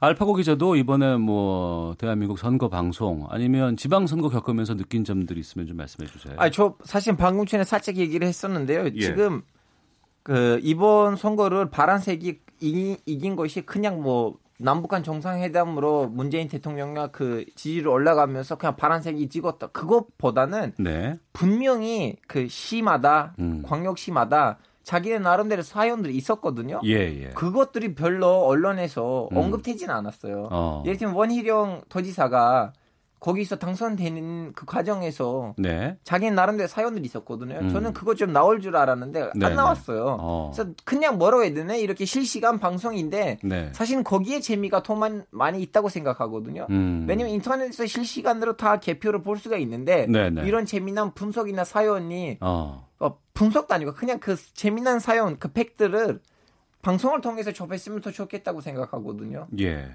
그것도 좀 부족했었습니다. 어떻게 생각하세요 이 내용에 대해서? 똑같은 생각입니다. 저희가 못한 거네요, 그러니까. 네. 그러니까 이를테면 지방선거는 정말 풀뿌리 민주주의를 실현하는 그러한 선거거든요. 네. 그 거기에 맞게끔 그 주제에 맞게끔 개표 방송이라든가 여러 가지 선거 방송들을 했었어야 되는데 아무래도 관심도가 높은 스타성이 좀 강한 그러한 후보들 위주로 우리가 어, 선거 방송을 하게 되고 또 개표 방송을 하다 보니까 말씀하신 그런 부분들을 놓치지 않았나라는 반성을 좀 하게 됩니다. 저 마지막으로 방송 마무리하기 전에 한 마디 하고 싶습니다. 그러시죠. 저는 방송 활동 열심히 하는 사람인데 뭐 네. 텔레비도 많이 나왔고 시청률이 높은 예능에 나왔는데 네. 우리 동네 과일 아저씨가 저를 알아본 적이 없었거든요. 과일 아저씨가? 예, 과일 아. 가게 아저씨. 근데 예. 얼마 전에 수박 음. 사러 갔는데 오 알파고 기자 당신 KBS 나왔지? 저도 KBS 어디냐고 어디 생각하다가 너 라디오 나오잖아. 우리 네. 정치에 대해서 많이 알았구나. 어. 저 그때 아 KBS 라디오는 이렇게 영향력이 있었구나. 예. 우리 알파고 기자가 방송을 아세요. 네. 네. 그래서 저희가 모셨습니다. 아, 예, 감사합니다. 자, 지금까지 정상근 알파고 기자와 함께한 와치독 시간이었습니다. 고맙습니다. 네, 감사합니다. 예, 네, 감사합니다. 잠시 헤드라인 뉴스 듣고 기상청 교통정보센터 들러서 다시 인사드리겠습니다.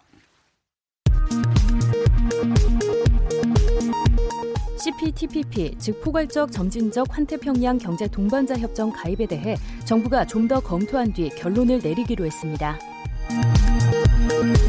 청와대는 오늘 4.27 남북 정상회담 합의 내용의 후속 조치를 협의하기 위해 판문점 선언 이행 추진위원회 전체 회의를 열었습니다. 윤석헌 금융감독원장이 가계부채와 불합리한 대출금리 산정체계, 상대적 증가세가 높은 개인사업자, 신용, 전세대출 등을 금융시장의 위험 요인으로 꼽았습니다. 식품의약품안전처는 영유아 식품에 쓰이는 식품 첨가물 14종의 사용량을 제한하는 개정안을 예고했습니다. 국내 공기업 가운데 직원 평균 연봉이 가장 높은 곳은 한국전력기술로 9,200만 원대에 달하는 것으로 조사됐습니다. 국제통화기금 IMF는 트럼프 미국 대통령의 관세 폭탄으로 촉발된 무역 전쟁이 각 나라와 세계 경제에 큰 타격을 줄 수 있다고 경고했습니다. 지금까지 헤드라인 뉴스 조진주였습니다. 이어서 기상청의 송소진 씨입니다. 오늘의 미세먼지 정보입니다. 지금 전국에 바람이 다소 강하게 불고 있는데요. 이 바람 덕분에 대기 확산이 원활해서 오늘 미세먼지 농도는 좋음에서 보통 단계를 유지하겠습니다. 창문을 활짝 열어두셔도 좋겠습니다. 내일도 공기가 대체로 깨끗할 전망입니다. 오늘 전국이 대체로 맑겠지만 전라도 내륙 지역은 크게 오른 낮 기온에 대기가 점차 불안정해져 갑작스럽게 소나기가 쏟아지는 곳이 있겠습니다. 한낮 기온은 서울, 광주 29도, 대전 27도 등으로 서쪽 지역은 30도 가까이 올라 낮 동안 덥겠고 동쪽 지역은 오늘도 동풍의 영향으로 강릉 20도, 대구 23도 등에 머물겠습니다. 강원 영동은 밤까지 산발적으로 빗방울이 떨어지는 곳이 있겠습니다. 주말 동안은 전국이 대체로 맑겠습니다. 내일 기온은 오늘과 비슷하겠고 모레 일요일에는 전국의 낮 기온이 30도 가까이 올라서 낮 동안 더울 전망입니다. 현재 서울의 기온은 25.5도입니다. 미세먼지 미세먼지와 날씨 정보였습니다. 이어서 이 시각 교통 상황을 KBS 교통정보센터 박소영 씨가 전해드립니다. 전체적으로 교통량은 적은데요. 사고 여파를 받는 곳이 있습니다. 경부고속도로 서울 쪽으로 양재 나들목을 조금 못 간 지점에서 사고가 있었는데요. 이 처리 작업이 조금 전 끝났지만 여파로 양재부터 2km 구간 정체가 여전합니다. 서울 외곽순환고속도로 구리에서 판교 쪽으로 구리 요금소에서도 사고가 발생해 갓길로 옮겨서 이 처리 작업을 하고 있고요. 서울 세안고속도로 서울 쪽으로 순산터널 부근에서는 전 시간에 있었던 작업 여파를 받고 있습니다. 팔곡 중부부터 쭉 정체가 되고 있고 양방향 금천 일대 지나기도 어렵습니다. 중부고속도로 남이 쪽으로는 서청주 부근에서 사고가 있었는데요. 이 처리 작업은 끝났지만 오창부터 5km 구간 정체가 여전합니다. 영동고속도로 인천 쪽 서창 분기점 부근에서는 작업 여파를 받고 있고요. 서울 양양간 고속도로 양양 쪽으로 이동하는데 남양주 요금소에서도 2차로를 막고 작업을 하고 있는데요. 여파로 뒤로 1km 구간에서 정체가 되고 있습니다. KBS 교통정보센터였습니다.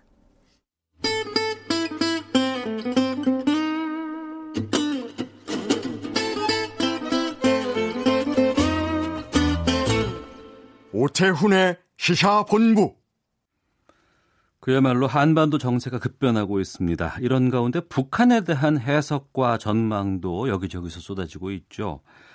이런 상황에서 낙관도 선입견도 배제한 채 철저한 자료와 고증을 바탕으로 있는 그대로의 북한을 보자 이러한 주장을 담은 책과 다큐가 나왔다고 합니다.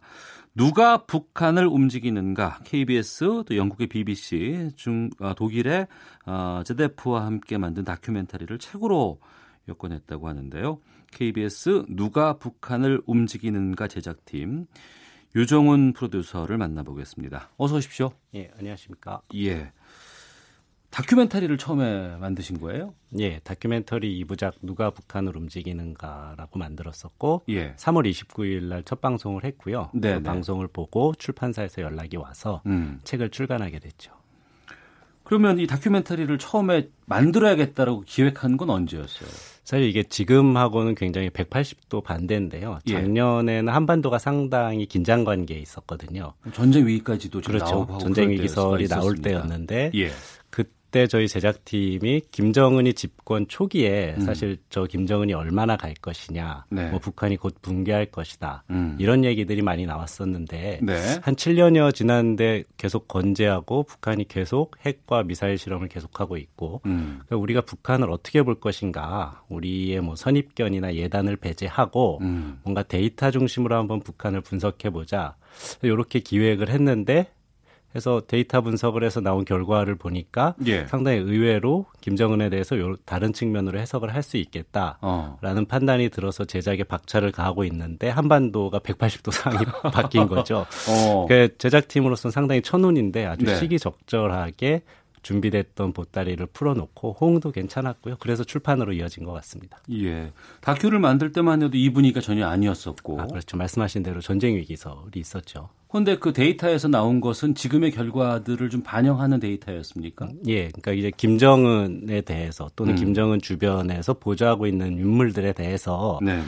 우리가 좀 어떻게 정량적으로 분석을 해보자라는 음. 판단을 했었고 그 여러 가지 통계학적인 방법 을 동원을 했어요. 예. 이제 가령 이제 김정은 주위에 어떤 인물들이 있는지 음. 그 인물들의 부침이 어떻게 됐는지 7년 동안 그랬더니 의외로 이 김정은과 북한이라는 요 체제가 그냥 뭐 핵과 미사일을 갖고 폭주하는 것이 아니고 나름대로의 로드맵을 갖고 있는 것이 아닌가. 음. 또그 과정에 맞는 인물들이 지속적으로 등용되고 있는 걸 보면서 아, 이 인물들이 결국 추구하려는 목표가 어디인가 과연 경제 개방, 강성 부흥 뭐 이런 사회주의 강성대국 그런 걸 목표로 내걸었기 때문에 네. 거기에 맞는 인물들이 계속 등용이 됐거든요. 그럼 음. 언젠가는 뭔가 대화의 모멘텀이 오겠구나. 예. 요 얘기를 제가 하는 얘기는 아니고요. 어. 그때 분석을 담당했던 전문가들이 한 얘기였죠. 예. 데이터는 거짓말을 하지 않는다라는 얘기들을 많이 하는데 그렇죠. 언론의 시각이라든가 전반적인 뭐 상황 때문에 그냥 나오는 이러한 평판 이것이 아닌 데이터로 보는 것들이 유의미한 결과가 나오지 않았을까 싶기도 하거든요. 예. 구체적으로 좀 들어가 보겠습니다. 네. 어, 제목이 누가 북한을 움직이는가인데 여기에 뭐 두 개의 키워드가 들어가 있는데 파워 엘리트, 뭐 Dollar Heroes라고 하는데 이게 어떤 말인지 좀 설명해 주세요. 네, 그러니까 북한을 분석할 때 저희가 뭐 정치와 경제 두 가지 축으로 분석을 해보자라는 예. 판단을 했었고 음. 그 키워드로 이제 정치 분야에서는 파워 엘리트, 그러니까 이제 김정은 주변에 누가 있는지가 궁금했어요. 물론 예. 북한은 왕조 국가적인 성격이 있기 때문에 그 김씨 일가를 분석을 하는 것이 음. 맞다고 생각하지만 사실 김정은이 당 노동당을 복원을 하고 정상 국가로 나아가려는 의지를 수차례 밝혔기 때문에 그 주변에 당 관료들이랄지 아니면 새로 등장하는 이제 신흥 세력들이 누가 있는지 네. 궁금해서 이제 그런 사람들을 파워 엘리트라고 명명을 해봤고요. 예. 또 달러 히어로즈는 뭐 정치를 분석을 하니까 음. 경제도 반드시 분석을 해야 되는데 음. 그럼 경제를 지탱하는 사람들이 누구인가? 를 분석을 해보려고 하는데 사실 북한 내부에서 저희가 뭐 들어가서 인터뷰를 할 수는 없잖아요. 그러니까요. 예, 뭐 네. 북한 민중들을 접촉을 할 수 있는 것도 아니고 어. 그래서 생각해낸 것이 북한에서 송출해서 해외에서 노동하는 북한 사람들이 있습니다. 예. 해외 노동자들이 있는데 저희도 뭐 70년대 중동의 건설 노동자로 나갔거나 아니면 이제 더 올라가면 60년대 독일의 음. 탄광에 파견됐던 뭐 우리 선대들을 생각하면 쉬울 것 같은데 그런 분들이 접촉이 좀 가능하니까 외국이라서 한번 만나서 이야기를 들어보자. 어. 그렇게 해서 근데 이분들을 북한에서는 달러 영웅이라고 부른다고 하더라고요. 달러를 달러 영웅 예, 벌어들이는 어. 영웅들이라 해서 제목을 달러 히어로즈라고 하고 이 두 가지 키워드로 접근을 해봤죠. 예. 근데 그 달러 영웅들 이분들도 예. 북한에 대한 규제가 강화되고 심해지면서 또 많이 복귀했다면서요? 많이 복귀했다고 저희가 알고 있는데, 예. 근데 이제 저희가 현장에서 취재를 하니까 어. 사실 이제 언론에 알려진 것과는 약간 편차가 있습니다. 물론 복귀한 나라도 있긴 한데요. 이제 예. 중동 같은 같은 경우가 음. 중동은 아무래도 미국의 입김이 좀 세게 들어가니까 실제로 비자가 만료된 근로자 노동자들이 북한으로 귀국하는 모습을 많이 목격을 할 수 있었는데 음. 하지만 이 해외 노동자들이 많이 나가 있는 곳은 중국하고 러시아거든요. 음. 근데 이쪽에서는 어, 제가 뭐 정확하게 통계를 가지고 얘기하는 건 아니고 단지 추산인데, 근데 현장에서 느낀 감으로는 오히려 노동자들이 늘고 있다. 적정 어. 수준에서 유지되다가, 어. 그리고 그쪽에 수요가 있으니까 중국은 지금 중국도 임금이 올라가면서 많이 올랐어요. 예, 노동력이 예. 계속 부족하거든요. 그러니까 음. 동북삼성의 그 노동력을 북한 노동자들한테 의존하고 있는 측면이 크고 음. 특히 러시아 같은 경우는 이제 극동 개발이 걸려 있기 때문에 그 블라디보스톡 일대의 건설 현장의 노동력이 굉장히 부족하거든요. 예. 그러니까 중앙아시아에서 많이 오는데 음. 그 중에 일부분을 북한 노동력이 담당을 하고 있는 거죠. 네. 제 현장에서 느낀 감으로는 오히려 조금씩 늘어나고 있는 것 같았습니다. 재밌네요. 예. 김정은이 선호하는 인재상이 그래서 어떻게 나와 있어요? 예, 저희가 이제 파워 엘리트를 분석을 하기 위해서 통계학에 이제 사회 연결망 분석이라고 있어요. 예. 뭐 그 어떤 특정 인물 주변에 어떤 인물들이 어떻게 관계를 맺고 있는지 이걸 통계학적으로 좀 보는 건데 어. 뭐 자세하게는 제가 여기서 설명드리면 좀 구구할 네. 것 같고 여튼 김정은이 현지 지도를 다닐 때 그 옆에 누가 있었는지 권력은 부동산이라고 하잖아요 최고 지도자 옆에 예, 예. 예, 누가 가장 가까이 많이 있냐 어. 이런 걸 위주로 해서 본 건데 그렇게 해서 7년치 현지 지도를 분석을 해보니까 이게 뚜렷하게 나타나는 것이 초기에는 김정일이 세팅해 놓은 사람들 가령 아. 이제 숙청대 이미 숙청된 뭐 이영호 장성택 음. 이런 인물들이 눈에 띄게 두드러지다가 점점 아버지와 같이 있었던 사람들 그렇죠 김정일의 네. 사람들이라고 할 수 있죠. 음. 근데 그런 인물들이 한 1, 2년이 지나면서 숙청되거나 아니면 숙청되지 않았더라도 그 명단에서 점점 빠지더니 네. 점수가 올라가는 사람들을 저희가 어, 이 사람들이 누구지 하고 자료를 찾아보니까 음. 연령대는 확실히 어려졌고 예. 전공은 어떤 말을 동원해야 될지 모르겠는데 아무튼 경제 기술 관료 우리가 어. 테크노크라트라고 하잖아요. 예, 예. 그런 사람들이 많이 이제 부각이 된 거죠. 쉽게 어. 저희가 이제 뭐 북한을 얘기할 때 마식령 스키장, 뭐 원산 개발했다, 예, 예. 어. 그런 얘기하는데 거기에 이제 마원춘이라는 사람이 실무를 담당했는데 네. 마원춘이 사실 건설 전문가거든요. 아 그래요? 예, 건설 전문가였고 뭐 상당히 실수도 많이 해서 예전 같으면은 이미 무대에 사라져야 될 사람인데 어. 그 능력을 아낀 김정은이 중용했다 이런 음. 얘기를 하더라고요 또 전문가들이 예. 그걸로 봐서 뭐 젊고 경제 과학 쪽의 인재들이 많이 등용됐다 음. 이렇게 저희는 결론을 내렸습니다. 인물뿐 아니라 연설문도 분석을 했다면서요? 예. 어, 기존에 이제 그 사람이 속마음이 어떨까, 그 사람이 쓰는 단어를 분석해보자, 뭐 이런 건 많이 시도됐던 방법이고요. 음. 근데 이제 기존에는 많이 쓰는 단어의 빈도수 를 가지고 저희가 분석을 했는데 이번에는 시멘팅 네트워크 기법이라고 해서 저도 이번에 상당히 처음 보는 기법들을 많이 동원했는데 그 문장 내에서 단어의 중요함, 뭐 어떤 그 단어의 배치 순서가 있을 거 아니에요. 거기서 예, 예. 이제 점수의 차등을 둬갖고 속마음을 분석을 해본 거죠. 아 그런 것도 있어요. 예, 그런 방법이 있어서 분석을 해보니까 가령 2017년 같은 경우에 뭐 많이 나오는 단어들은 항상 똑같습니다. 뭐 인민, 혁명 이런 단어들이 많이 나오는데 뜻밖의 2017년 같은 경우에 그 시멘팅 네트워크로 분석을 해보니까 중요하다고 나오는 단어가 뭐 과시, 과시? 예, 강성대국. 어. 예, 예, 이런 거더라고요. 그러니까 어. 김정은은 속마음은 집권 의지가 많이 올라갔다. 이렇게 그렇죠. 볼수 있겠군요. 예, 그러니까 북한이 이루는 성과를 예. 뭔가 밖에 내보이고 싶어 하고 음. 그랬던 게 있는 것이 아닌가. 음. 이렇게 분석을 할 수가 있었죠. 그런 분석들을 종합해 봤을 때 예. 앞서서 처음 시작했을 때만 해도 전쟁 광이고 뭐 핵미사일 이런 게 좀 난무하는 시기에 시작을 했지만 예. 지금은 많이 바뀌었어요. 예. 그 분석들을 종합해 보면 지금의 한반도 정세에 어떻게 적용하고 해석할 수 있을까요? 어, 말씀하신 대로 김정은이 핵으로 폭주하는 되게 미숙한 경험이 없는 미치광이 독재자가 아닌가.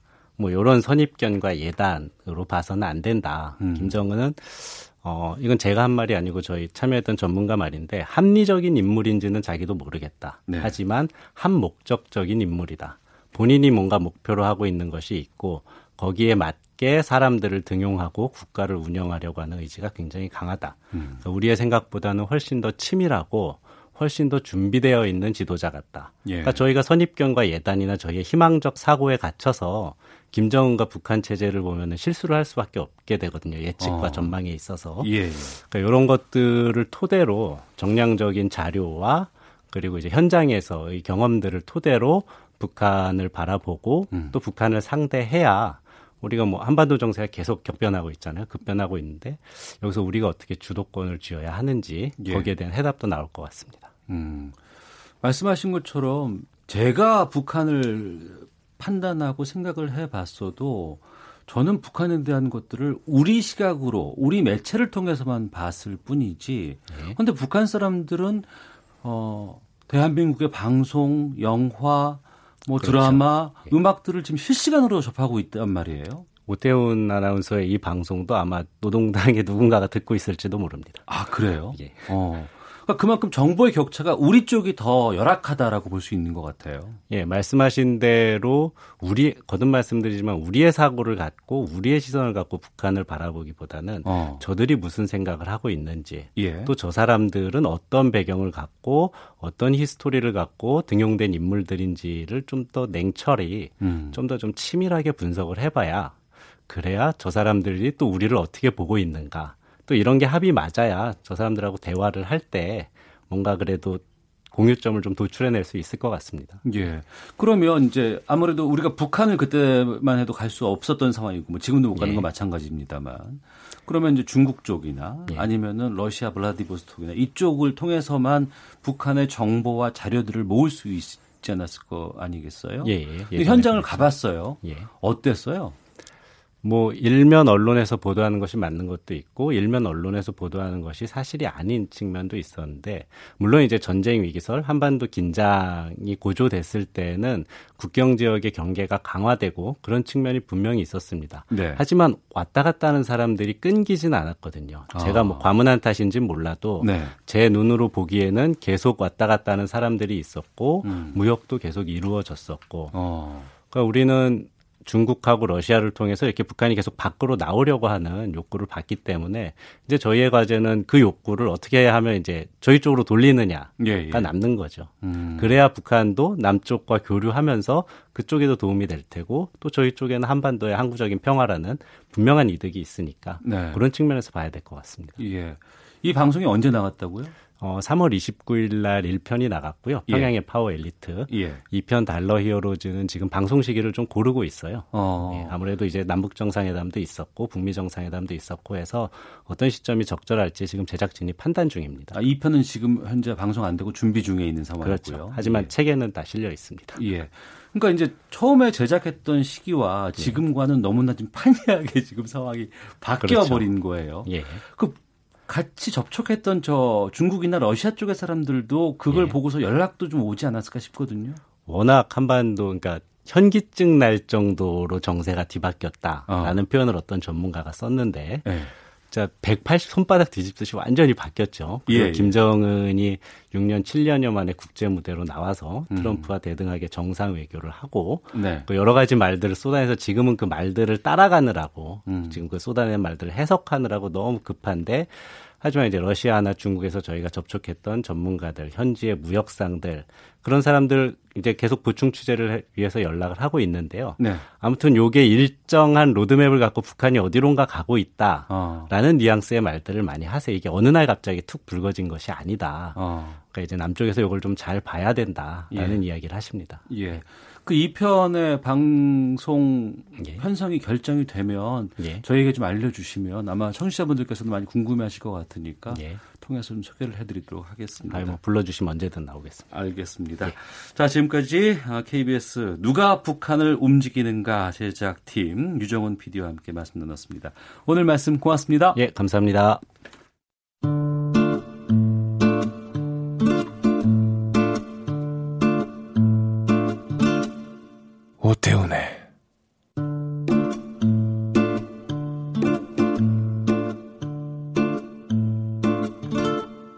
시사본부.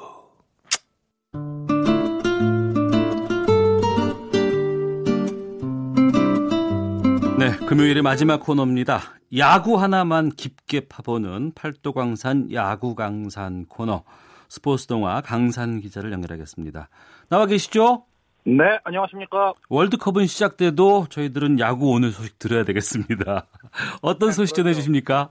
네, 세 번째 방송인데요. 이번 주에도 어김없이 뜨거운 야구 이슈가 등장했습니다. 네. 바로 2018 자카르타 팔렘방 아시안 게임 야구 대표팀의 최종 엔트리가 발표가 됐는데요. 네. 여기에 따른 논란이 거셉니다. 음. 어떻게 엔트리가 정해졌고 팬들은 무엇에 불만이 있는지 제가 짚어봤습니다. 그럼 구체적으로 아시안 게임 엔트리가 최종 확정됐는데 어떻게 선정됐는지부터 좀 말씀해 주세요. 네, 일단 이번 대회 최종 엔트리에 총 24명의 선수가 뽑혔습니다. 이 가운데 7명이 병역 미필 선수들입니다. 네. 아시안 게임에서 금메달을 획득하면 병역 혜택을 받게 되므로 그 7명의 미필자가 누군가에 엄청난 화제가 모였는데요. 네. 일단 투수는 두산 박치국과 함덕주, 삼성 최충현, 내야수 LG 오지환과 NC 박민호, 넥센 김하성, 외야수 삼성 박혜민이 바로 그들입니다. 이는 2002년 부산 아시안 게임에서 4명의 미필자가 대표팀에 승선한 이후에 최소 인원이라는 점에 시선이 쏠립니다. 네. 군 미필 선수가 이제 최소화됐다는 평가인데 근데 왜 논란이 되는 겁니까? 그 사실 오지환과 박혜민의 경우에 이번 아시안 게임에서 금메달을 획득해서 병역 혜택을 받지 못할 경우에 곧바로 입대를 해야 하는 상황입니다. 예. 당연히 그래서 이들 두 명의 선발 여부에 굉장히 큰 관심이 쏠렸는데요. 이들이 워낙 두각이 됐기 때문에 다른 미필 자원들이 승선하지 못했다는 그런 여론과 원칙과 또 다른 선발 기준을 놓고 비난의 수위를 높여가고 있는 거죠. 지금 강산 기자가 원칙과 다른 선발 기준이라고 하셨거든요. 어떤 겁니까 이게? 그 사실 선동열 감독이 지난 2017년에 아시아 프로야구 챔피언십 대회 수장으로 선수들을 이끌었었죠. 그 대회에 참가했던 선수들에게 우선권을 준다는 이야기를 했었죠. 음. 그 부분과 맞지 않은 게 굉장히 많기 때문에 팬들의 비난 여론이 좀 강해지고 있는 부분인데 이번 엔트리 발표 직후에 선동열 감독의 브리핑 내용을 두고 또 팬들의 비난이 엄청나게 거셌습니다. 그 전체적으로 보면 오지환과 박해민을 백업 선수로 포함을 시켰고 처음에는 멀티 포지션이 가능한 선수를 생각했지만 지금은 그런 선수가 마땅치 않았기 때문에 한 포지션이라도 잘하는 선수를 뽑았다는 이유를 든 게 문제가 됐는데요. 네. 멀티 포지션이란 무엇이냐 하면 다양한 포지션을 두루 준수하게 소화할 수 있는 선수로 두산의 오재원과 허경민 등이 좋은 예예요.